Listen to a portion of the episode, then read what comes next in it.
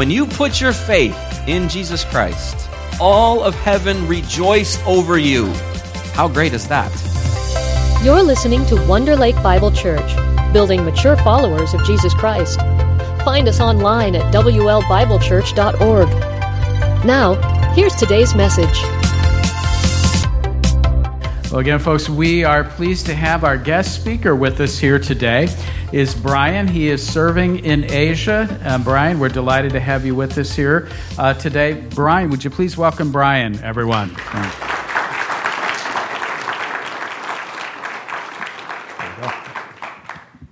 Well, we're really excited to be back uh, to share a little bit about the work of Bible translation and more specifically what's happening in Malaysia, the little corner of the, the world that uh, my family's been serving in. Last time we were here was over six years ago. Uh, so, for those of you who don't remember uh, from back that far or haven't seen us before, met us before, I'll introduce ourselves briefly. Um, my name is Brian. My wife is Tabitha. I'm from this area. I grew up in McHenry, uh, so I'm uh, Illinoisan through and through. Um, my wife is Romanian, and God called us to serve in Malaysia. So now we have four kids who don't know how to answer the question, Where are you from? Uh, as, as Pastor Dan mentioned, we do have some materials in the back that you can take a look at after the service. We have these prayer cards. We invite anybody and everyone who wants to take one, take one. It's got a magnet on it. You can stick it on your fridge. When you look at it, say a prayer for us. Um, if you'd like to join our team, uh, you can give us your email address, uh, sign up to receive our updates and newsletters when we send them out. And if anybody wants to uh, partner with us financially, we're still looking to raise uh, about $2,000 a month in our monthly budget before we can head back to Malaysia. All right, so let's see if I can manage the clicker any better than my dad did. So, why do we do what we do? Uh, why do we translate the Bible? So, here we have the words of Jesus. Uh, and it sounds something like this. This is, this is very close to the actual words that he spoke in the language or very close to the language that he spoke. Ki kaha uh, ahav Elohim et, uh, et haolam ad asher uh, is anybody getting anything from these words? The words of Jesus. But uh, do you understand? Anybody understand that? No, not really. Okay, well, uh, in uh, when the New Testament was written, this is the this is the language that they used when they first wrote down the words of Jesus. And how about this? Is this helping anybody? Um, yeah, so somebody somebody here can can, uh, can decipher that, but that's probably not helpful for most of us, right? Because it isn't actually the words themselves that make the Word of God. It's the message, it's the content that is the Word of God. And it's that's the, when we say the Word of God has power to transform our lives, it's what it means.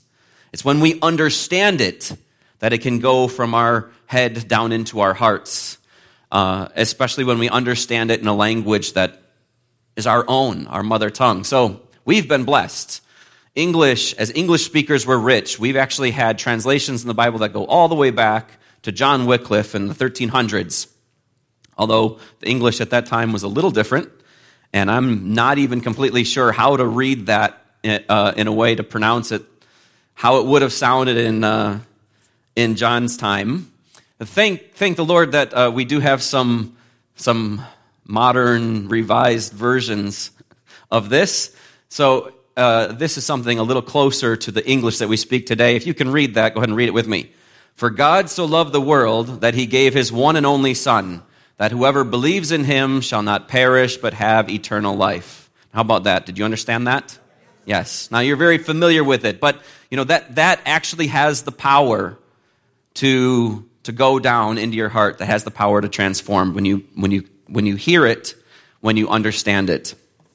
So now, uh, on this little place called uh, Bongi Island, Bongi people have the chance to listen to that same verse or read that same verse in their own language.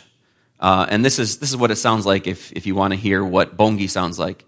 So itala migya lulug di dunyanti, inana si imori anak na tunggal, maaga osio siga fisya di anak na nda mbinasa te kap kabiyagadan sa ledled na. So that is John 3.16 in Bongi, and we have that translated now as of the past couple years. So one more language has, can hear those very words of Jesus in a language that means something to them. Thank you. All right, uh, quick geography lessons, and so we don't assume everybody knows where Malaysia is. Uh, Southeast Asia, south of Thailand, connected to Indonesia. That's where Malaysia is. Malaysia is an interesting country. It's got two parts. So it's got Peninsular Malay- Malaysia, the western part is underneath Thailand. Uh, it's pretty developed, modern world. Kuala Lumpur, the Twin Towers. Singapore is, uh, is right at the tip of that. Um, that's, that's West Malaysia. East Malaysia is about a third of the island of Borneo, one of the largest islands in the world.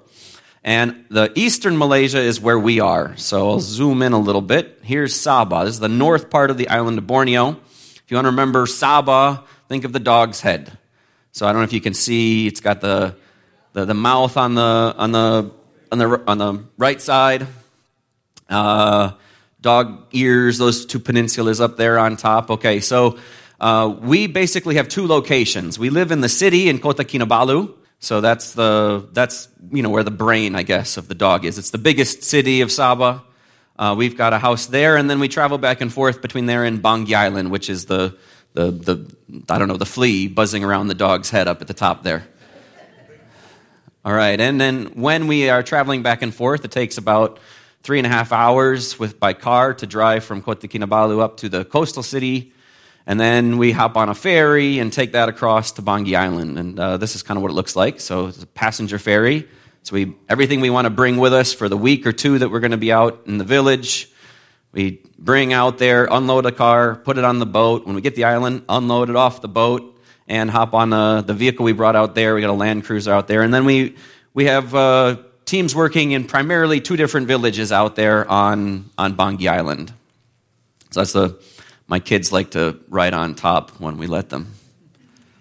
All right, the, the Bongi people. These are the people that God has called us to serve, and it's one of those languages that uh, has a few books already on the Gideon app, and hopefully, Lord willing, within a few more years, we'll have many more.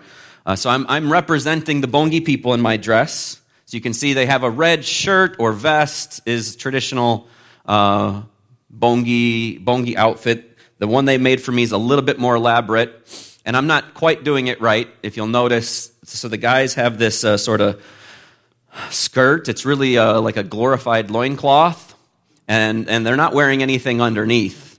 But I decided not to embarrass you all this morning.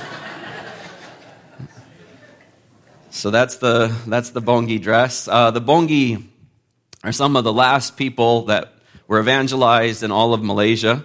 The church goes back to the 80s. So the man standing in the middle, he was the Wycliffe Bible translator who worked in the 80s and 90s and helped get the project started. And they got a couple book, three books translated. We're working on a, revision of those now. Um, the man to his right is one of the very first Bongi believers. So that man is going to be one of the very first representatives uh, from the Bongi tribe in heaven someday uh, when, as that song was, people from you know, every tribe and every tongue are going to be standing around the throne praising God and worshiping in their own language. Uh, his daughter, Tipa, is someone who is part of our translation team. She's one of our mother tongue translators. All right, the Bongi are also some of the poorest people in the whole, all of Malaysia. They don't have much in the way of furniture. You go to a Bongi house and you share a meal with them. This is what you're going to do. You're going to sit on the floor uh, and get a bowl of rice and whatever else they have with it. So they don't sit around at the table, they sit around in a circle on the floor. Um, there are churches now, which is great. Uh, church, they, it, there's a ch- churches or, or like cell, church cell planted, planting churches that they're working on in just about every village. Um, the number of Christians is growing.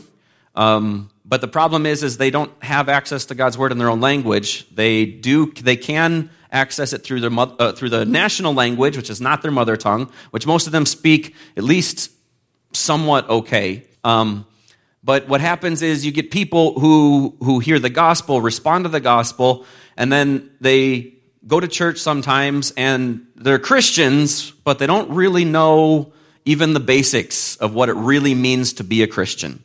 We had a lady working with us uh, who worked with us for three years. We translated the book of John. I asked her for a testimony after that, and she explained how before she joined the translation team, she was a Christian, but was like a Christian in skin only. And she really didn't understand anything about the chronology of Jesus' life from his birth to resurrection. But then after we finished going through the book of John, she truly understood why Jesus came and why he died. So, I mean, some of the most basic things she didn't really understand. And, and she explained how much difference it made in her life. And this was great because I didn't, I hadn't, I didn't know any of this was going on behind the scenes. I'll, I'll explain a little bit more in just a minute. Okay, so when we first went, yes, this is kind of what our family looked like the last time we were here, um, six years ago. We first went to Malaysia.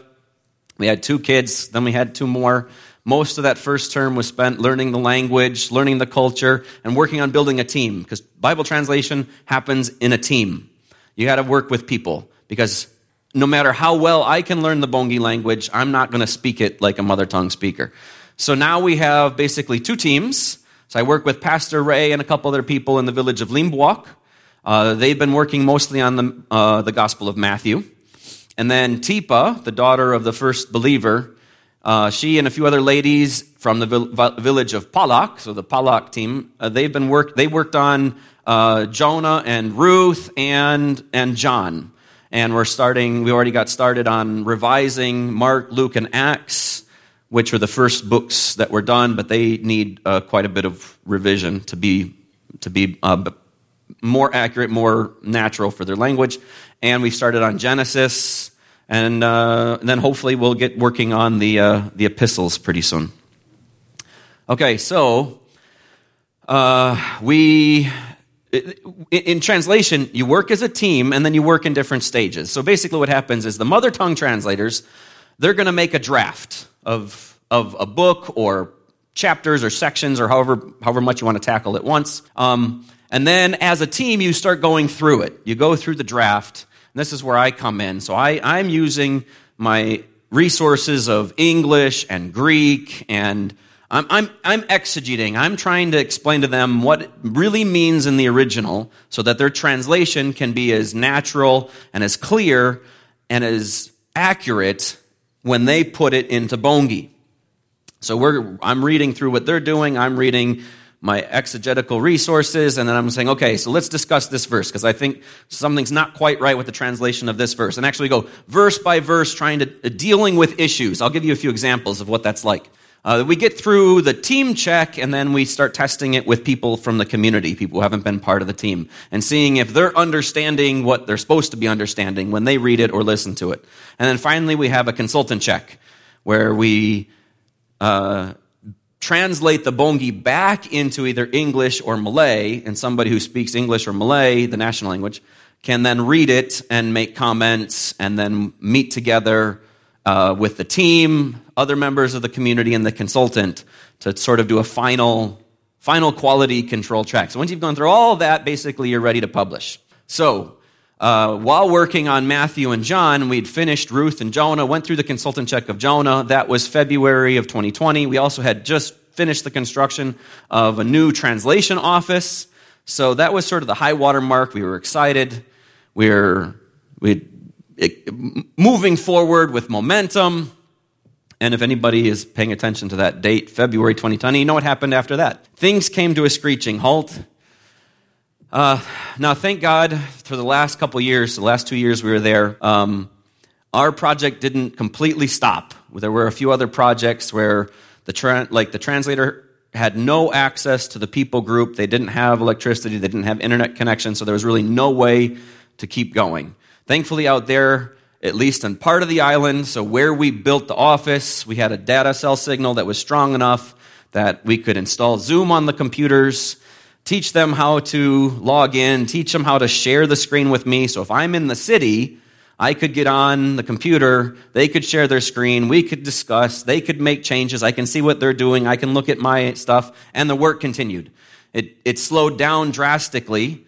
Uh, we felt like, it felt like we were starting having to swim upstream the last two years of the pandemic. I got to the beginning of last year, felt uh, tired, overwhelmed, and really burned out. And when we, uh, we came back here late last year. So now uh, time in the United States has been an encouragement. We're looking forward to going back um, and moving forward with the translation. So here's, uh, here's Tipa and Keneng. The lady next to her is the one that uh, shared the testimony with us. So we have, a, we have a partner organization in the Singapore that funds the project side. And so every three months, I've got to write a report, and I ask the members for, for testimonies that we can share. So she shared with me that testimony of how it completely, I mean, how, how much her faith grew because she really didn't know anything before she joined the team. So this was, she joined the team in 2019. We didn't know her really well before she joined the team. We didn't get to know her that much during the last three years, partly because uh, she's a very quiet person. So even when the team meets together, she didn't talk all that much, didn't really have any personal conversations with her. And then, of course, during the pandemic, uh, if we met at all, that's over a screen, so a lot less personal inactivity. So we didn't really get to know her. I read her testimony and I knew nothing. And I got to read that testimony in April of last year when I was probably at my, my darkest moment. The, the, the, I was feeling the, the, the most tired, the most discouraged just about how the la- things had gone for the last two years and wondering, is anything actually happening? Is God actually doing anything through all this work? We hadn't had, we had two years where we hadn't really been able to interact a lot with the community. So we weren't seeing what we were translating being put into anybody's hands. Were they reading it? Is actually anything happening?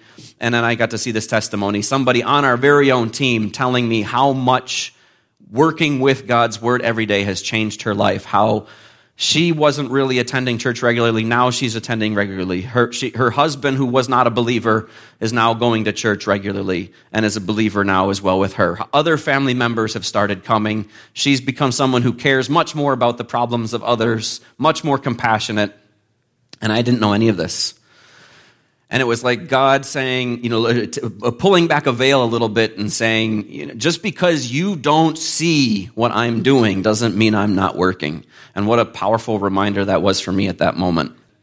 So we now have the translation office, and we just finished early last year uh, an extension, which is going to be our family's house for when we go back. We had hoped to have it done much earlier, like in 2020 it took a lot longer. Everything takes longer. Um, but now we have a house to go back to, so we, we should be able to spend a lot more time. Uh, we're really hoping that the speed of the translation work is able to go much faster when we return with less restrictions, less pandemics, we hope. Okay, so let me, let me tell you just a little bit about uh, like what it looks like when we're sitting down together with the translation team and we're, we're going to look at a few verses and this will kind of take us into a short message that i'll close with. Okay so um, here's an example. So matthew 28 3 his appearance was like lightning and his clothes were white as snow.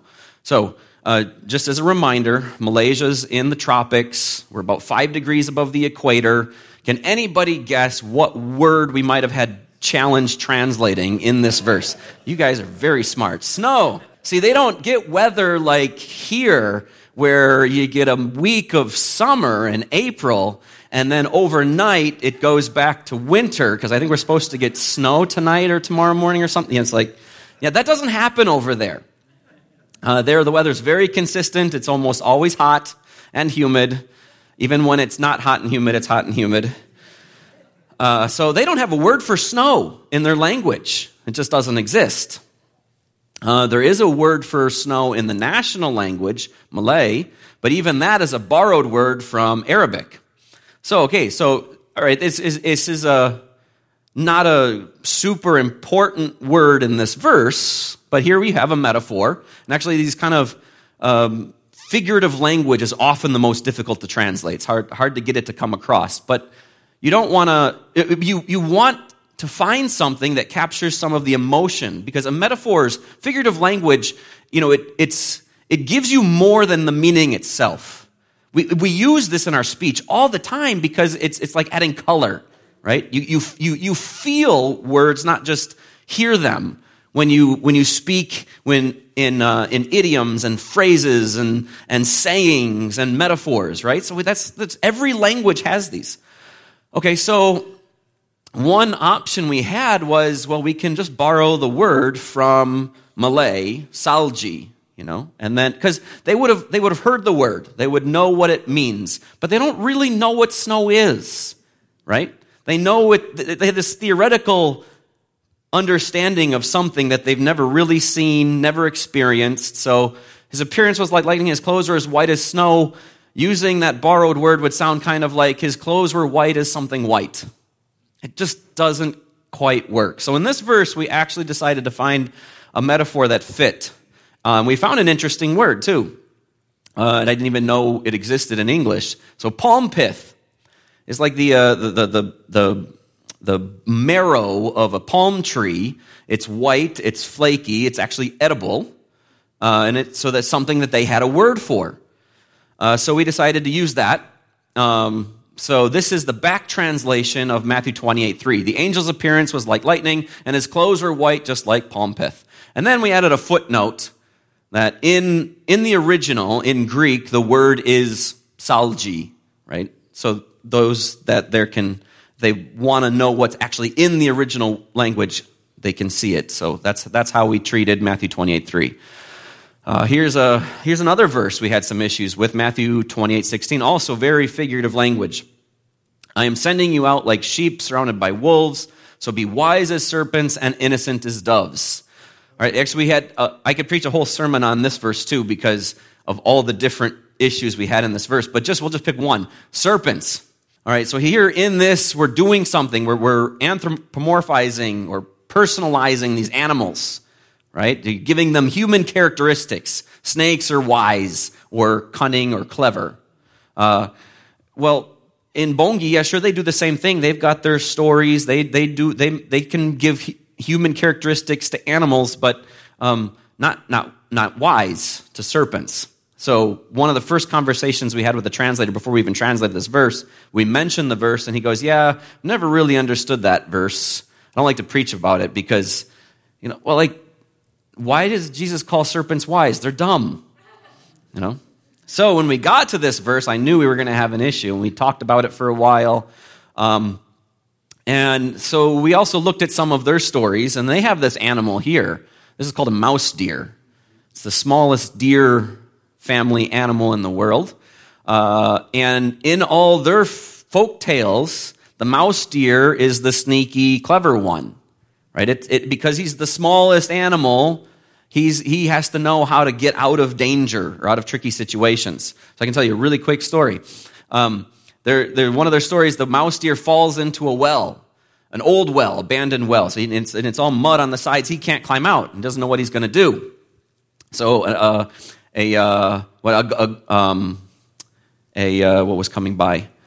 A buffalo, yes, a water buffalo is coming by, and, and he sees the buffalo sees him in there, and he goes, "What are you doing?" And he says, "Well, I'm eating earth liver."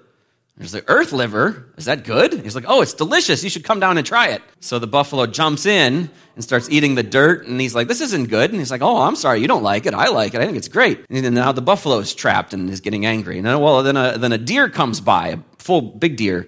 And he says, what are you doing? I was, we're eating, we're eating earth liver. Earth liver? Yeah, you never tried it? You should hop down in and try it. So the deer jumps down. Same thing. Finally, a goat. Same thing. And now they're all mad at the mouse deer because they're all trapped and uh, when they don't like it. And he said, Well, I didn't know you weren't going to like it. How was I going to know? All right, so I got an idea though. We can all get out. So what if the deer gets on top of the buffalo, the goat gets on top of the, the deer, I climb out and, and then I can get help. And so that's what he does.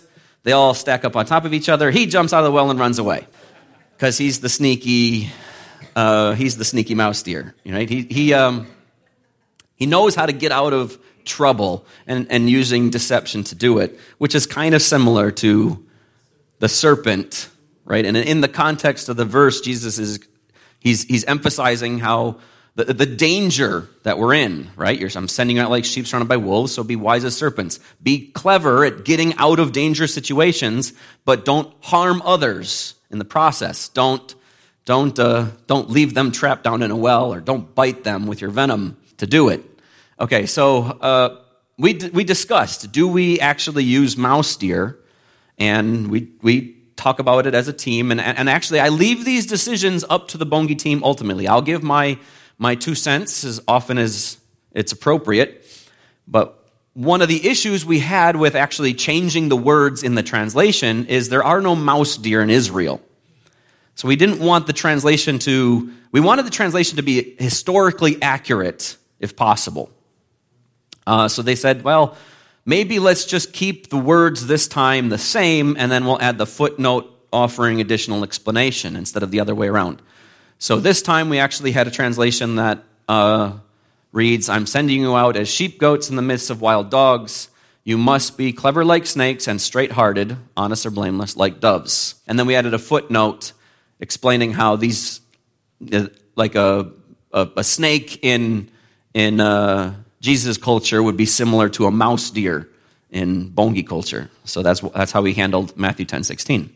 Matthew 9 10. And as Jesus reclined at table in the house, behold, many tax collectors and sinners came and were reclining with Jesus and his disciples. So there's a couple in here. I'm just going to mention one. Uh, to, to explain that, you know what, we actually do this in our English Bibles as well. We do have to sometimes change words, adds words to make sure that the meaning is actually the same. So in Greek, it literally just says, and as Jesus reclined in the house. Now, if I said to you, Jesus was reclining in the house, what do you think Jesus is doing? Sleeping, resting, watching TV? No. Um, uh, but he's, you wouldn't think eating, would you? No, because we don't recline at a table, we sit at a table but they would recline. This word sort of had a, it, it, the, the core meaning of the word in Greek is to re- recline, to lay down, but it took on another meaning of to eat, right? To sit at the table. So uh, this is the, the ESV, and they actually added that at table in the translation. So there's no at table in the Greek, but that, now it's clear, oh, they're, you know, they're, they're eating. Other translations, I think, just put, and as Jesus was eating in the house. And that's actually what we ended up doing in Bongi. While Jesus was eating in the house of Matthew, many uh, collectors of head money, so this was, um, they have an expression, head money, uh, which basically meant coins, right? So you have money with heads on them. Uh, and, and then it, that they don't use that to mean money or coins anymore. That means taxes. So head money has now become a, an idiom that means taxes. So collectors of head money and other despised people follow Jesus and his disciples to eat. Small is the gate and narrow the road that leads to life, and only a few find it. So here's the issue we had. Here uh, we have uh, gate and road, and they're both described by very similar adjectives. Not, not the same words in Greek, but they kind of mean the same thing. Um, so the word actually for gate is, is actually closer to narrow. Like just, it's just a straight adjective. And the word for road is actually, uh, if I don't get it wrong, it's a, it's, a, it's a participle. It's a past passive participle used like an adjective. So Greek technical jargon. But it, it, if, you, if you tried to translate it more literally, it'd be more like being made narrow or narrowing the road. Which, but I mean, it, it's, it's, it's narrow. It means the road is, is narrow. And it actually, again, figurative language. It means, what does it mean? The road, the way to follow Jesus is, is not easy. It's difficult to travel, right? The narrow path. Okay, so we have a word in Bongi that was, works, works great with gate, but didn't work so good with roads. We actually were trying to, we struggled actually figuring out a way to describe road that fit the right image, that fit the right imagination of a way that was difficult to travel. And still, we started thinking about, well, the ways of travel, the roads, the paths in Bongi Island are often, you know, just jungle paths. And one that is, what is one that is easy? Because it's been widened, right? It's, someone's gone through with their machete and cleared it all out. One that's difficult is one that hasn't been cleaned recently and it's overgrown. So we ended up translating it. The gate that leads to life forever and ever is narrow, and the way that leads there is overgrown, and not many people find it and follow there. And here's a picture of a trail that comes out right by our house.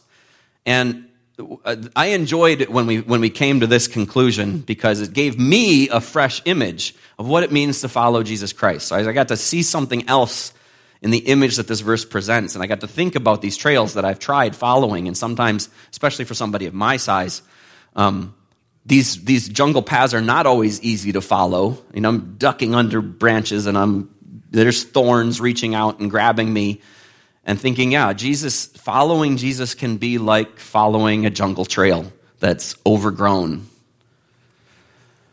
All right, Matthew 119. This is the last example I'm going to give for today.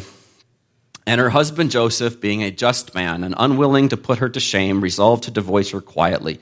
So the biggest issue we had in translating this verse was the word just. Uh, in some translations, it reads uh, righteous um, so we had to look look into the Greek. Okay, here's the word. I'm not going to give you. I'm not. I'm not going to overwhelm you. I hope with uh, linguistic and Greek jargon, but this one this one's important. So dikaios is the word. Okay, so dikaios is a word that can be translated and often is translated, depending on the context, as either just or righteous. And sometimes you have a verse that can be that is translated in both ways, depending on the on the on the translation on the version. Okay, so remember, there's just one word here in, in Greek. It's dikaios, all right? And it's describing Joseph.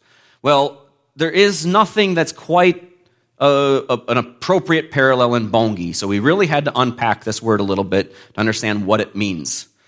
Uh, so, and it's, it, the more we unpacked it, the more we realized this word has a lot to it. But at its core, dikaios is, is, is connected to the law right? So basically, if you are dikaios, you are somebody with right standing under the law. You're innocent, you're blameless, you're not guilty of anything, you follow the law, all right? So someone who obeys the law has right standing under the law, they're not guilty of anything, they're not under any condemnation under the law, is, is dikaios. Now, because the law in Israel functions uh, more broadly than, say, the law today, it, it, it goes a little bit further right? Because the law governed uh, everything, including, including their, their worship, right? That was also about the law. So somebody who has right standing under the law is also worshiping properly. So they have right standing before God, right? And that's where you get sort of that dual concept of just and righteous coming from one word. Because in English, we, we, we kind of separate those notions a little bit. The law in our modern day context isn't directly connected to worship. But if you have right standing before God, you're righteous. Right standing before the law, you're just.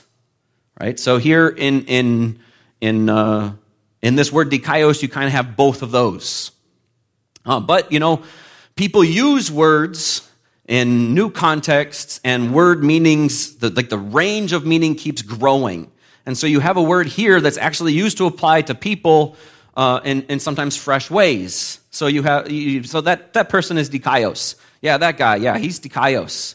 Uh, you'd get it used about somebody, and it basically means well, he's he's a good guy, right? He's he's a morally upright person. All right, uh, and and that's that's a very common way that the word was used in Jesus' time. Um, uh, so in uh, in our translation possibilities, we had Joseph being a man who follows the law, obeys the law. That was sort of a, that was the, that was the first translation we had. That was in our draft. And then we, you know, unpacking, we thought, okay, well, you know, Joseph being a good man, but, you know, okay, it is still more than good man. Is there some, is there a word or expression that is bigger, deeper than just the word good, right? That, that morally upright person uh, we had to think about what does that mean in Bonggi context. So in Bonggi contexts, uh, there, there was an expression that somebody who is intimpad guagen, somebody who's intimpad guagen, it literally means straight-hearted. Someone who is straight-hearted is a good person, an upright morally per- person, in particularly in the way that they speak.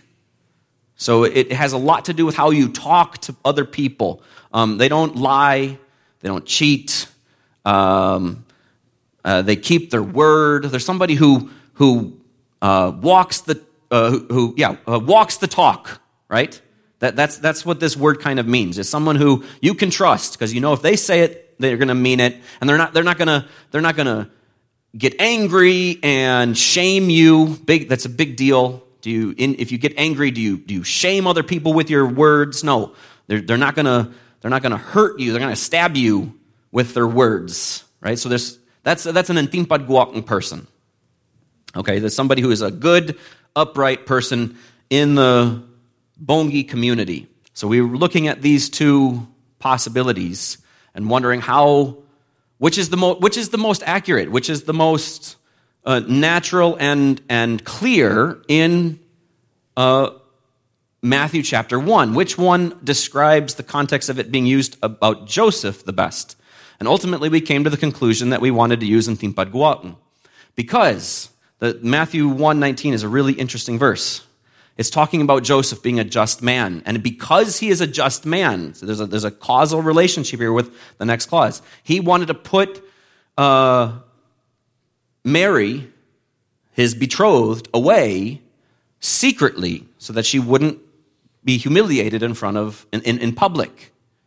So why did he want to do that? Well, he just found out that she's pregnant. So he thinks that she has cheated on him. That's, that's the state of mind he's in. But he, and, and, and, and also the law has specific requirements here. The law is actually what allows him to put her away. You, you enter into a legally binding contract at betrothal, at your engagement in society at that time. And if you want to break it off, you still have to go through the legal process. And he had cause. She's pregnant. He knows it wasn't him. She's cheated on him, so he has cause to divorce her. That's the law.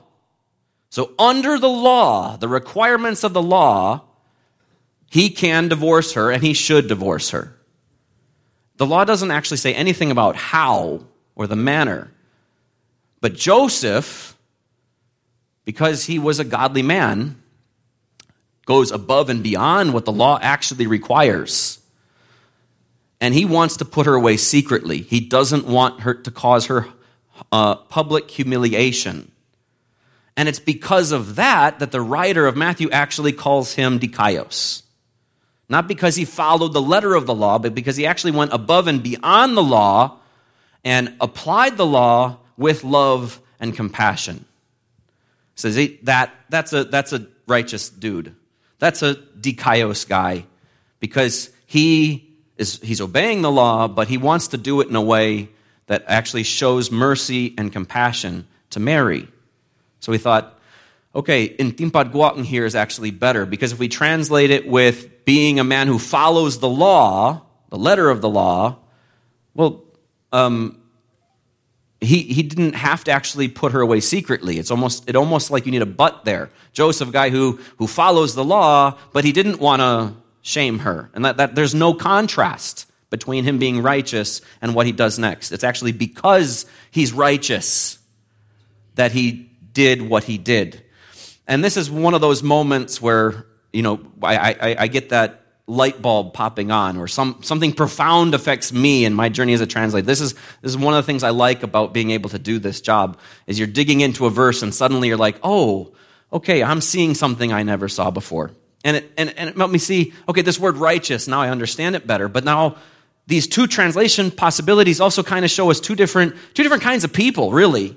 Two different kinds of people who call themselves followers of God. You've got those who are righteous. You've got the dikaios who are like Joseph, who, who live righteously, but they do it in a way that actually, sh- the, at the, the utmost is their, their compassion and their love for other people. And then you've got others who, who follow the letter of the law, and that's what's most important, and it doesn't really matter how it affects others. Right? And you get, so you get, you get those who are truly righteous, and you get those who are what we say in English is self righteous. And as I thought about this more, I realized, yeah, the, and the, the, the way this word dikaios is actually used in Scripture, we see both of these quite clearly. First of all, here in Matthew 1, it's used about Joseph being a righteous man because he goes above and beyond. He doesn't just follow the letter of the law, he actually shows the heart of God. Um, but then we see that sort of self righteous usage, especially by Jesus. I'll, I'll, give you one example in Matthew 9, uh, verses 9 through 13. Jesus passed on from there. He saw a man called Matthew sitting at the tax booth. And he said to him, Follow me. And he rose and followed him. And as Jesus reclined at table in the house, behold, many tax collectors and sinners came and were reclining with Jesus and his disciples. And when the disciple and when the Pharisees saw this, they said to his disciples, Why does your teacher eat with tax collectors and sinners? See, they're standing out there. Now, these are people who follow the law very carefully. They're righteous in that sense. But they're standing out there going, What's he doing? Why is he eating with these tax collectors and sinners? And Jesus heard it and he said, Those who are well have no need of a physician, but those who are sick. Go and learn what this means. I desire mercy and not sacrifice, for I came not to call the dikaios, the righteous, but sinners. He has no interest in those who are self righteous and think that they don't need him. Same thing in Matthew or in Luke chapter 15. Now the tax collectors and sinners were all drawing near to hear him, and the Pharisees and the scribes grumbled, saying, This man receives sinners and eats with them. He receives these people that we have deemed unworthy. We have decided that they don't belong in our society. They are the outcasts, they are to the despised. And he eats with them? Shame. He shows them kindness, he treats them as human beings. We shouldn't be doing that. So he told them this parable What man of you, having a hundred sheep, if he has lost one of them, does not leave the 99 in the open country and go after the one that is lost until he finds it? And when he has found it, he lays it on his shoulders, rejoicing. And when he comes home, he calls together his friends and his neighbors, saying to them, Rejoice with me, for I have found my sheep that was lost. Just so I tell you, there will be more joy in heaven over one sinner who repents than over 99 dikaios people who need no repentance. See, here we have it. Um, God loves repented sinners. God loves finding those who are strayed. And he says that when, when he finds that one, one person who was lost and brings them back, all of heaven rejoices so much more than anyone who is self righteous. So, we are the lost sheep, right? We have been found. We, when we believed in Jesus Christ, we caused rejoicing in heaven. Do you ever think about that? When you put your faith in Jesus Christ, all of heaven rejoiced over you. How great is that? And now God sees you and has declared you righteous. So here's this word is very important again, right? We are now made righteous before God. We have right standing. We stand blameless and justified before the law and before God. Why? Because now we're good people. Because now we don't make mistakes. No. But because Jesus' sacrifice, his righteousness covers us. When God looks at us, he sees the righteousness of our Savior. He doesn't see the unrighteousness of us. We are covered. We have been made righteous and we can stand blameless with confidence before God. We can call out to Him. We can pray to Him.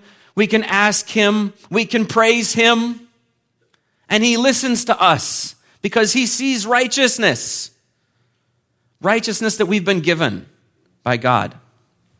So the right attitude then is to turn around and look at the people around us and learn the words of Jesus when he says in Matthew, Go and learn.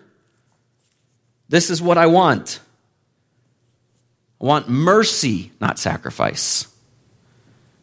I want compassion and love, not, not getting everything right and doing everything right and crossing all your T's and dotting all your I's. No, I want mercy. I want compassion. I want love. That's love. That's mercy for the, the other members of, of your congregation who you don't think are doing things the way you're supposed, they're supposed to, who are uh, uh upsetting you or annoying you in some way.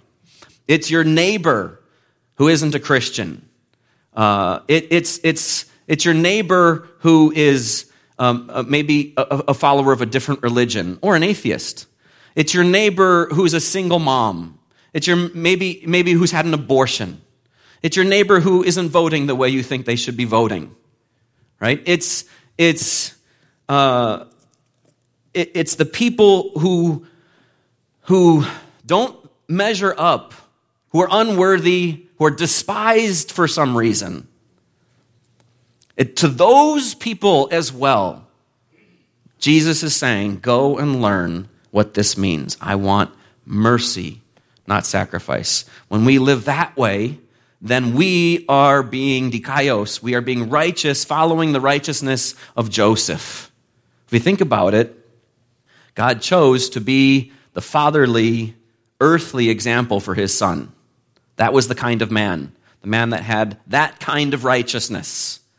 Jesus grew up looking at that example, and it's the exact same kind of righteousness that Jesus showed. He always had compassion, he always saw people's humanity, he always could see people's pain and suffering, and he reached out to them. The only people he had any kind of harshness for were self righteous people. So let's learn to be righteous like Joseph was righteous. Let's learn to have the righteousness that was modeled for our Lord and Savior Jesus Christ, the righteousness that Jesus himself had if we want to be his followers. Let's learn that. Let me pray.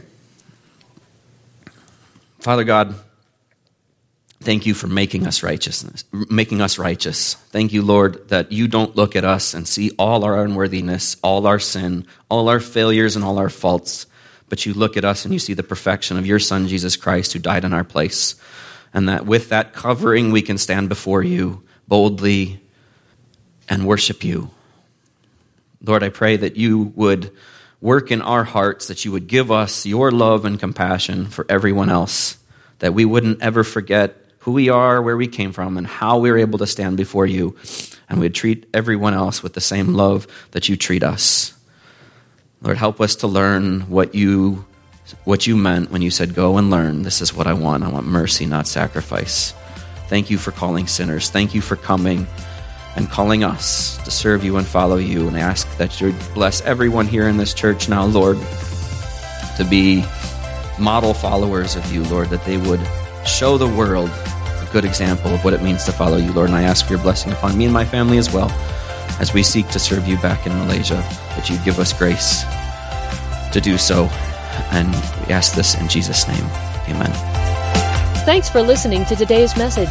For more information about Wonder Lake Bible Church, visit WLBibleChurch.org.